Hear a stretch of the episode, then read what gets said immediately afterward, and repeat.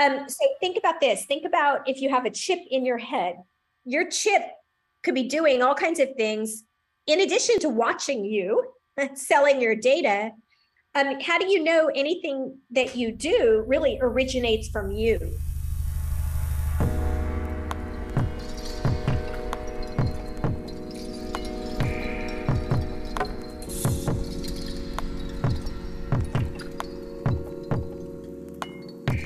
Everyone. My name is Steven Parton, and you are listening to the Feedback Loop on Singularity Radio.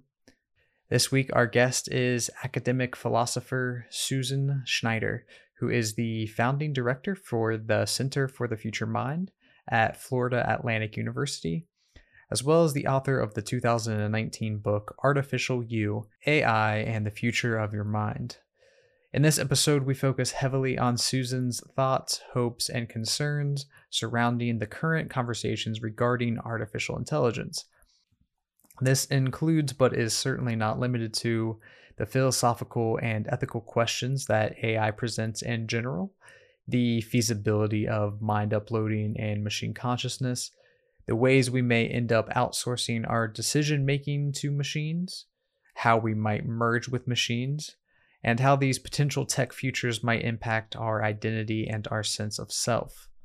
And now, let's jump into it. Everyone, please welcome to the feedback loop, Susan Schneider.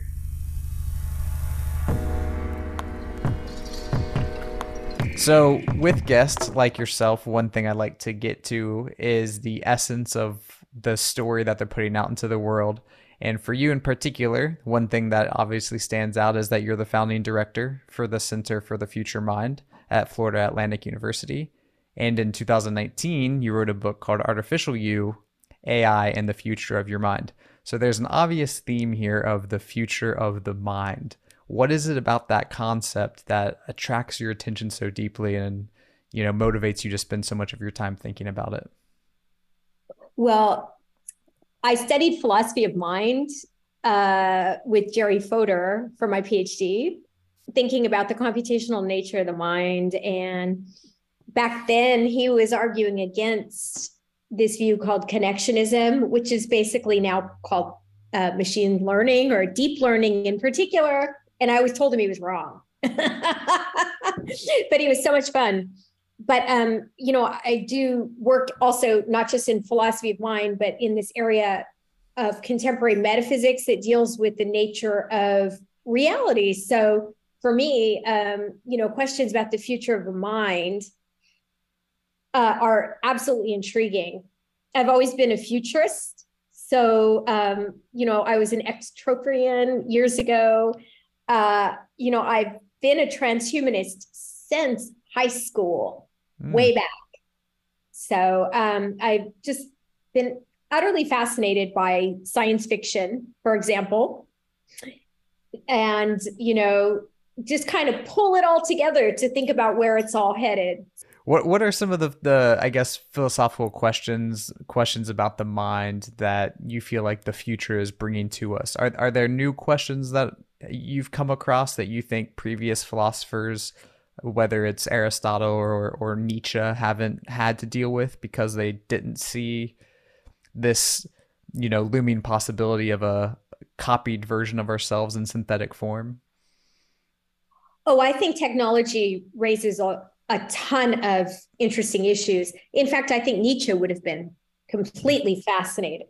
Um, you know, his doctrine of the overman and uh, becoming mm-hmm. become what you are. Um, I, he was actually one of my favorite philosophers when I was young. Um, but anyway, gee, there are so many interesting questions. Um, so one thing that I think is very salient in my mind these days is the difference between um, synthetic intelligence and human and non-human animal intelligence. So you know, I know it's not a completely cut and dried distinction, but, you know, artificial versus biological or computational versus biological. And, you know, within the space of computational intelligences, it's not clear to me that they would be sentient. Mm. Um, you know, as I say in artificial you, I take a sort of wait and see approach. Uh, I'm not a hardliner the way John Searle is, um, you know, about machine consciousness, but I am skeptical that the AI companies are going to want to build it. Um, maybe a super intelligence will design it into itself. Um, but I also think that um, we don't appreciate artificial intelligence enough as being wholly other, which is something I'm sort of bringing in from my work with NASA. I mean, I actually think the most intelligent system would be something like a global brain uh, organized by Google uh, that you know has human inputs as nodes into the system, and anyone who's wired in through you know their wearables or their brain chips will be actually a physical part of the system. So that gets into all kinds of really interesting issues about the nature of mind. I mean here we have minds and the parts of the mind are conscious but the collective intelligence itself may not be so you may not even want to call it a mind and then you get into other issues uh, akin to the discussions you see on the extended mind and then you have questions about extended consciousness. And I actually think it, the idea of consciousness extending into the world when you're talking about brain chips that could be outside of the brain. We could be wired into another computer. Um, I think all of these things are actually live possibilities. They're not as silly as you might think. And I think that, you know, exciting nature of well, I won't call it a singularity, but you know, what's happening right now with technological change is just introducing mind-bending issues right now. Yeah, do you think we're going to be forced to kind of come up with new fields of epistemology, I guess, where we're going to have to really redefine a lot of these terms that we've allowed to be really, I guess, anthrop- anthropomorphized or v- very human centric? Yeah, for sure. I mean, I don't think we know how to think about AI systems as discrete entities. I mean, that's mm. something I'm grappling with right now.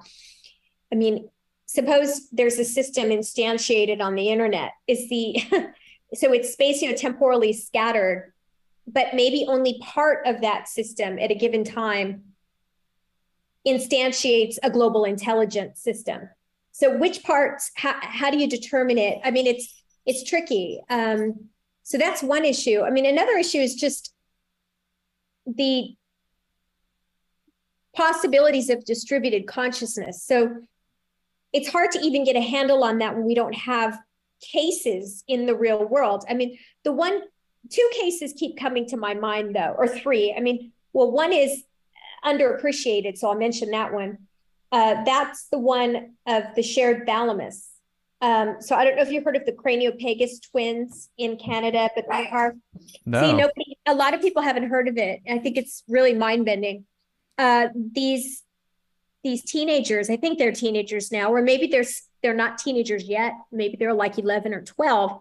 But um, Christina and Tatiana Hogan, they actually have um, parts of their brain connected hmm. because they are uh, conjoined at the head and just unbelievably, they have what is called a thalamic bridge. It's a novel, never before seen um, neuroanatomical link between the two brains. And of course, it reminds me of Neuralink and the sort of science fictiony ideas. But in their case, um, it's just absolutely amazing. So what happens with them is they the way their heads are connected, they actually can't directly see each other. Hmm. So one can eat and the other one will taste it and know what the other one's eating, even though they can't see each other. And they claim they can hear each other's thoughts. And so now, usually you think of consciousness as intrinsically private. That's yeah. a, a, philosophical um, idea that is I won't say completely uncontroversial, but relatively uncontroversial. But I don't really know if I believe that anymore.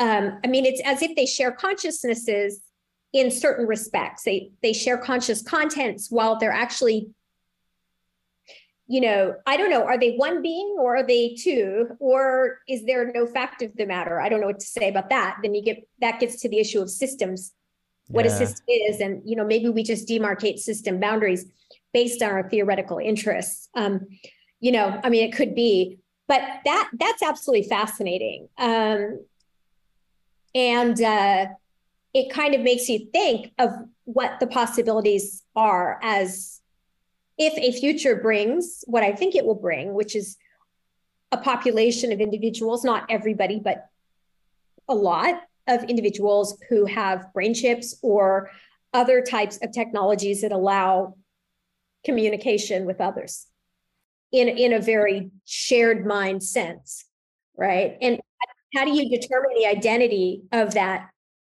entity? I was going to say that's the question, right? I mean, with things like Neuralink coming down the line, you know, arguably quite quickly. I'm not sure how many years out we are from something that's more ubiquitous, but there's a real chance that in our lifetime we'll see the ability for people to have a sensation at one place and for that sensation to be delivered to an interface to somebody else somewhere else, correct? It it would seem that way to me. Yeah. Um, I mean, especially, you know, if you consider parts of the brain that might first be shared um, you know, like if you are able to, like, I mean, already, you know, the motor strip is it's somewhat accessible. Mm. Um, you know, so if you're talking about the sensory periphery, I suppose the question there would be, well, at what level of processing would the thought become shared, like a truly shared thought, as opposed to something that's more akin to um, being at the sensory periphery and just coming in in a in a more direct way, right? I mean, I suppose it all depends on the neuroanatomy. Yeah. But um, Facebook already has a uh, wristband that detects activity in the motor strip. Well, what is what does this mean in in your mind? Somebody for somebody who has studied the mind so much, what does this do to these like concepts of the self and, and identity when we start to blur these lines? I mean, do you think we're already starting that with things like social media and these ways in which we externalize our memory and share them to other people? And how's this look going forward? And what's this mean philosophically? Yeah, I mean, great question. I mean, I think it's good to maybe divide the issue into two separate ones. I mean, they may be the same thing, but it's a question about whether they are. But one is the sort of perceived social identity of individuals. You know, like if you ask somebody what they are and how they relate to, you know, social media, it's kind of about their perceived relationship to the world and who they are. But then there's a different a different issue in the metaphysics literature, right? Um, you know there's a whole literature there there called personal identity where questions are deeper than that in the sense that they're metaphysically deep not that they're the other questions are unimportant but and there like people ask deep questions like could i survive the death of my brain and body? For example do i have a soul? Like could i survive the death? And like ghost you know uh, be no longer a spatiotemporal being right? I'm trying to wear the hat of a religious individual. Or could I upload, um, which is another way of surviving the death of the brain? And there you're asking about the metaphysics of self, right? And so I think that there are rich questions in both areas, like as we move forward. I mean, you know, in the metaphysics of the self area, for example, you might wonder what happens if you become a cyborg or what happens if you attempt to upload? Like i'm actually a skeptic that you could genuinely survive uploading. Hmm. why? Why is that? Oh i think you'd be destroying the biological brain and just creating a, a digital copy of yourself. Um, that's unfortunately sad reality. And it's funny because i think the view is intrinsically borrowing on contradictory views because I bet you anything, if you talk to someone who's a proponent of uploading and you told them, I'm going to take out a hemisphere of your brain. How do you feel about that? they're not going to like it. They may be worried that the person they are would end that day. Right. But then, you know, you could ask them in the literally the same conversation what they think of uh, brain uploading. And somehow they think that if you destroy a hemisphere and measure it intricately and program the details into a computer, or both hemispheres, say, because that's a clear case, that you would survive. And how do you have both? I, am confused. I mean, something's going on there that's messed up. And I think it's that we're borrowing from two different conceptions of the nature of mind, sadly because I would love to be able to upload if it was available. So, I mean, are you arguing for something that is metaphysical? Then, I mean, we don't need to go too far down this this road, but is there something that you're you're saying exists as maybe emergent property of biological matter that wouldn't exist in a synthetic copy? Nope, I'm not saying that. Okay. Yeah, I mean, no, there's nothing that leads me to believe that intelligence can't be instantiated um, in silicon or some other format. And similarly, I think if you get the causal structure of the brain right, I'm open to the possibility that you could simulate consciousness. But I don't think we can assume that consciousness and intelligence go hand in hand. Mm. I actually think if you look at the world even today, you'll find lots of intelligent systems that aren't conscious. So the cerebellum of the brain is, by all accounts, not necessary for conscious experience because individuals can be born with what's called cerebellar agenesis and not have a cerebellum. And by the way, the cerebellum's huge. And I think there are more neurons there than in any other part of the brain. Okay, but it does not have anything to do with conscious experience. Okay. So there's lots of smart computation going on in the cerebellum. I mean, we can't even simulate it. and it's not conscious. Similarly, AlphaGo and all of the further iterations coming out of you know, DeepMind and then all of the, you know, wonderful systems coming out of other places like OpenAI. I don't think they're conscious, mm-hmm. but they outperform us already in multiple ways, and they're moving more and more toward domain general systems.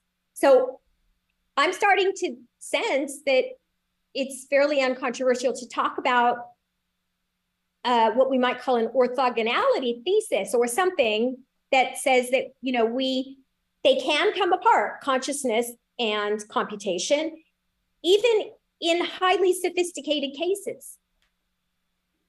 Yeah so i mean in the case before you mentioned uh, that the creators of ai you know companies like google or alphabet um, even if they were so inclined to create uh, sentient or conscious AI, do you think they could? Or do you think that's actually not something that's possible because what they'd really be doing is just creating something that's really intelligent but not actually conscious? Yeah. Um, my bet, if I was going to bet, would be that it's it'll take a computer itself, a super intelligent computer, to design consciousness. And I don't think the first super intelligences would be conscious.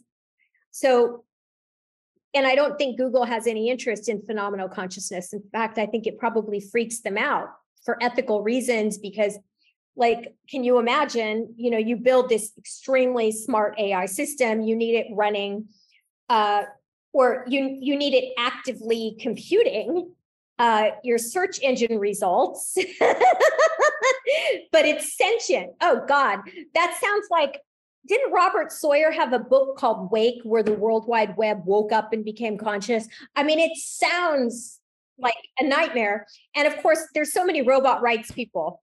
So they're not going to let it go to work. It sounds like the right? Christmas episode of Black Mirror if you if you saw that one.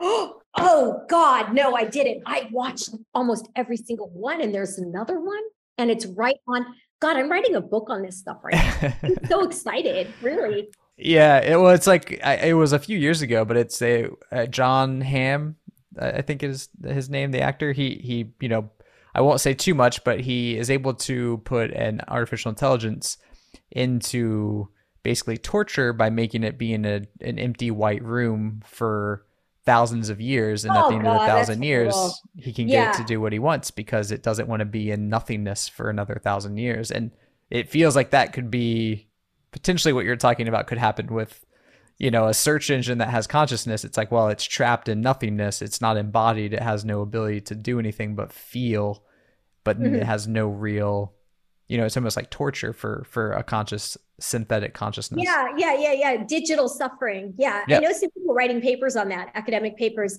I mean you know actually for what it's worth my two cents i think it'd be so easy to tweak a conscious system so that it doesn't suffer mm. um, and but then the next thing that would come up would be the public would be like i don't care if it doesn't suffer because that's kind of like low um not logan's run it's like um brave new world mm. where you know the low class of individuals take so much to stay happy and they're genetically altered to be less intelligent. So i mean there are ethics there. That's why everybody reads brave new world uh, in college right? Or high yeah. school. It's like an ethical nightmare. Um, so i think there's questions about how to shape our AI mind children, if you will, like the ethical limitations on what we should and shouldn't do. And, you know, I'm not even sure we should try to create conscious beings unless there's some medical reason, like um, learn more about the brain, or if we maybe if we think it will make smarter AIs or more benevolent AIs. I mean, I actually say in my book that I think it could be that it helps with the control problem. Mm. Like, you know, AI alignment issues. So, you know, that we're never going to forget um, Nick Bostrom's example of the paperclip factory. it's just like, Absolutely. I wish he never said it. right. Um, but anyway, if suppose you're trying to design a system and you want to make sure it doesn't become a paperclip factory. well, if you make it conscious, it might, you know, have pause in mm. its hmm. activities. It might it might say, well, wait a second, those are conscious beings, and I don't know that it would be right for me to make them suffer or create an inhospitable environment on the planet for them. And you know, if you think about what stops those of us who are decent to non-human animals from doing terrible things to animals, it's that we're conscious and we extrapolate from the felt quality of our experience that dogs and cats and other non-human animals also have a felt quality of experience. Yeah. So we might points with my dog who's right under the table. yeah, getting brownie points. We might we so we might want the AI to be able to empathize with us. Otherwise, the AI, an unconscious AI, might see us just as obstacles to be made into paper clips instead of it might not get something it. to relate to. Yeah. Yeah. Yeah. I mean, that that might be the only reason. The other reason, though, that some people are going after machine consciousness, I'll say a lot actually. It's kind of at, at least a few years ago, it was like a holy grail with you know certain AI projects. It's like, well, what makes us AGIs? What makes us AGIs? I'm tracing a line of thinking. Are certain parts of the brain that are correlated with conscious activity, like working memory and attention. So if we just simulate it really the to the best of our ability, in AI, then maybe we'll get AGI. Um, but I just, well, first of all, good luck. um, because I don't think you'll get phenomenal consciousness. And you know, second of all, I think at best what you're getting is what philosophers call functional consciousness or access consciousness, which is like, you know, the crude cognitive capacities that are roughly correlated with conscious activity in humans.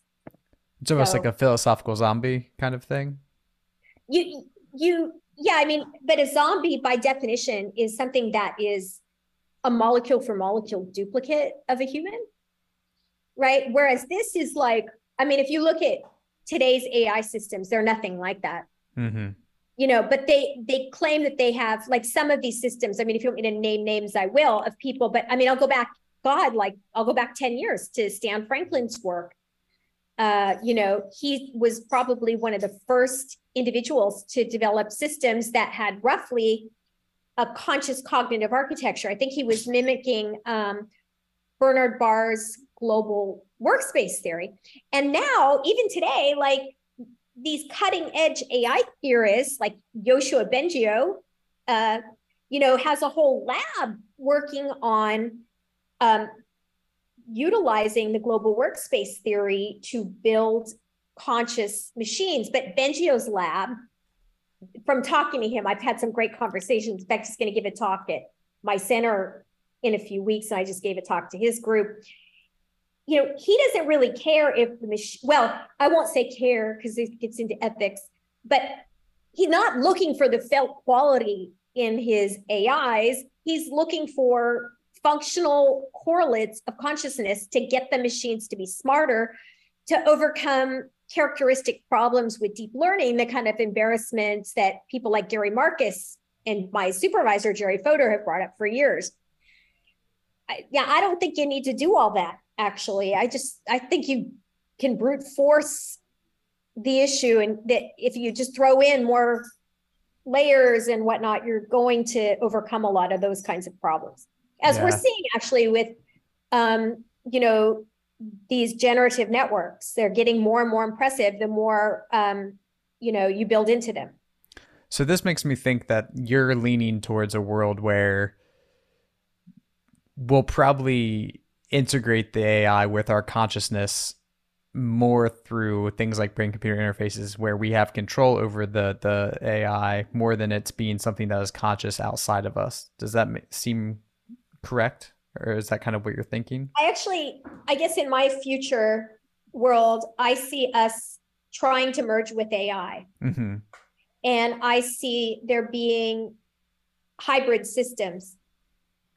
Very much and, like a cyborg yeah, kind of thing. Yeah. Yeah. yeah. Um, I'm not sure those individuals will still be themselves in any rich metaphysical sense. If they take it far enough, they will have even in some cases remove parts of their biological brain um, or outlived parts of their biological brain. And I'm not sure they will be the same individuals. Maybe they won't care. My only hope is that they know the issues, right? That's my only concern. It's like consumer beware.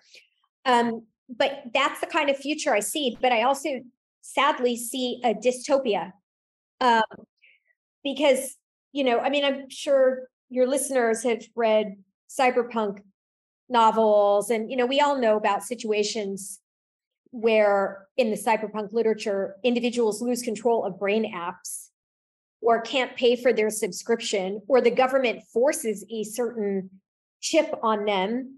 Um, i mean think about how the future looks in china if you assume this.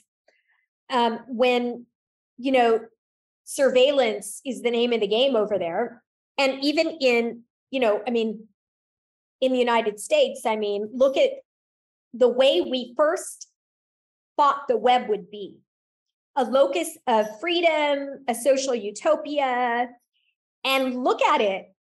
Um, you know, it's like, oh my God, right? I mean, you've got tech monopolies and surveillance capitalism. So, how do you think things are going to play out? I mean, it doesn't, unless we get involved, it's not going to be a pretty place. That's that's what I think.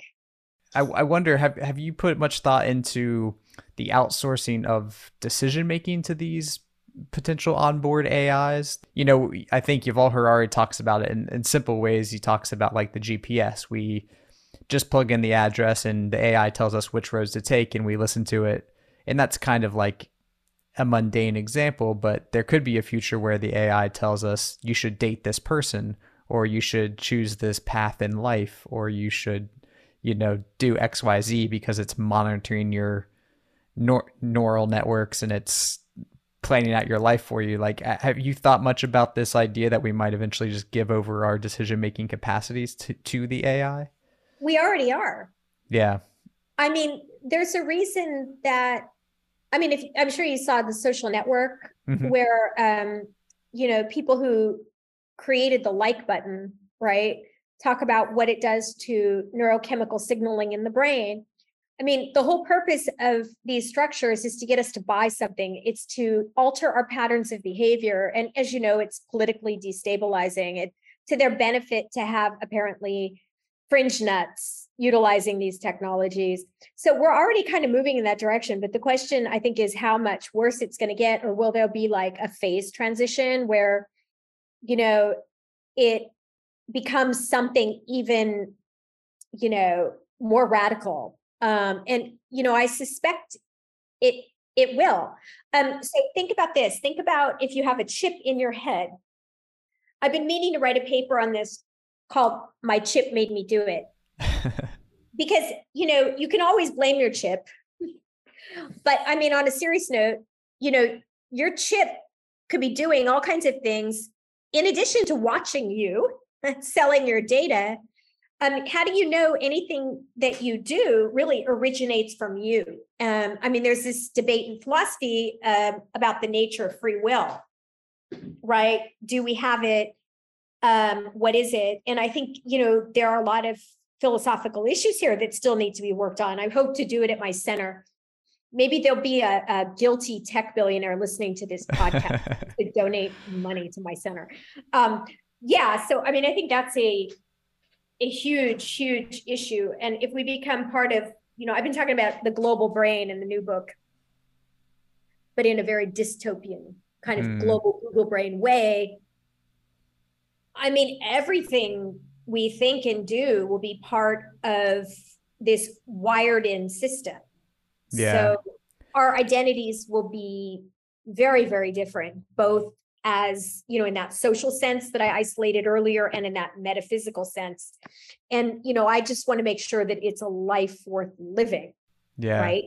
So yeah, do, you ha- yeah. do you have a tangible fear then that we're moving towards something like the borg where we kind of are automated into the roles the ai plans for us and we don't really have a lot of that individualism and maybe personal expression that we identify with being people it could be that the future's that way as we wire up unless we watch ourselves carefully as you know from an ai regulation standpoint and break up tech monopolies.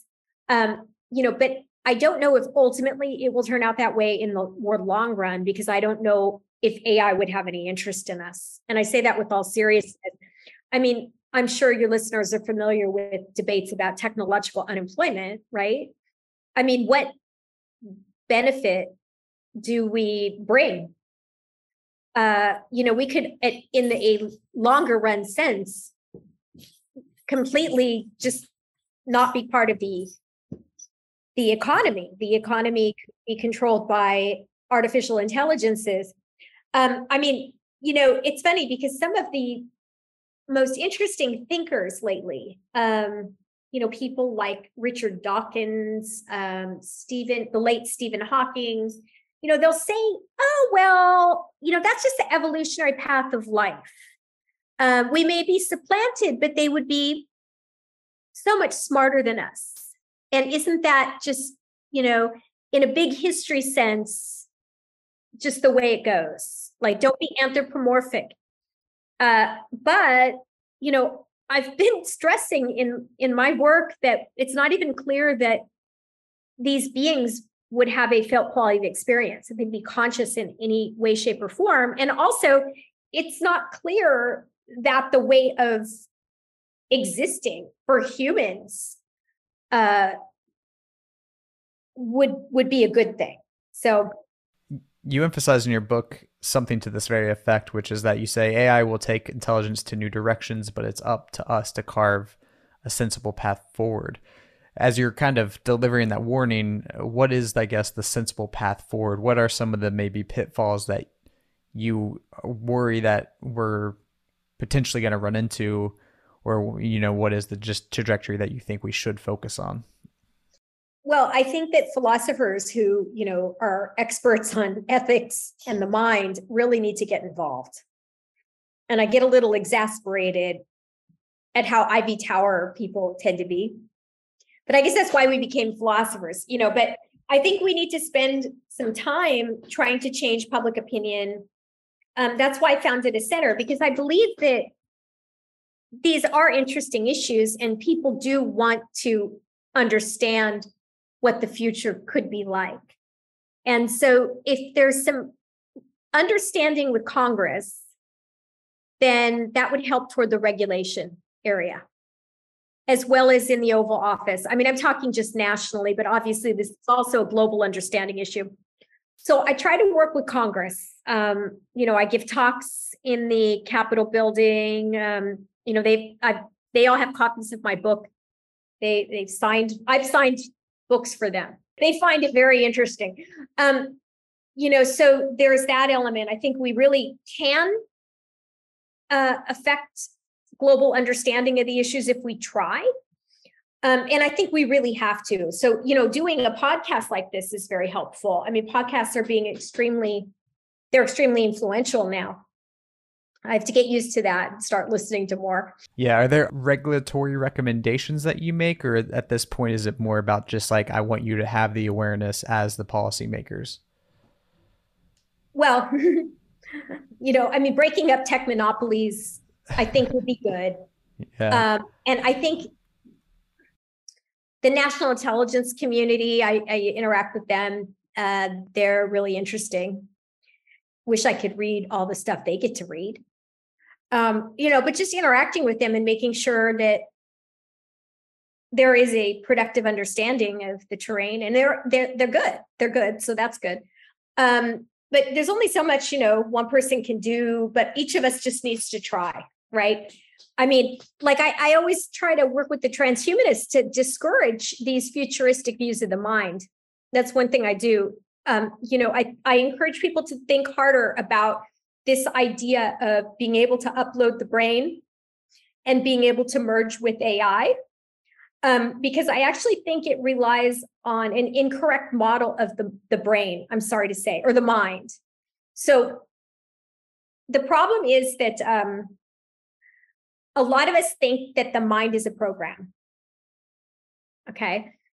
And I think it that understanding comes straight from cognitive science. And I'm a cognitive scientist. I'm a proponent of the view that the brain is a computational engine, that it can be understood very productively through a computational paradigm.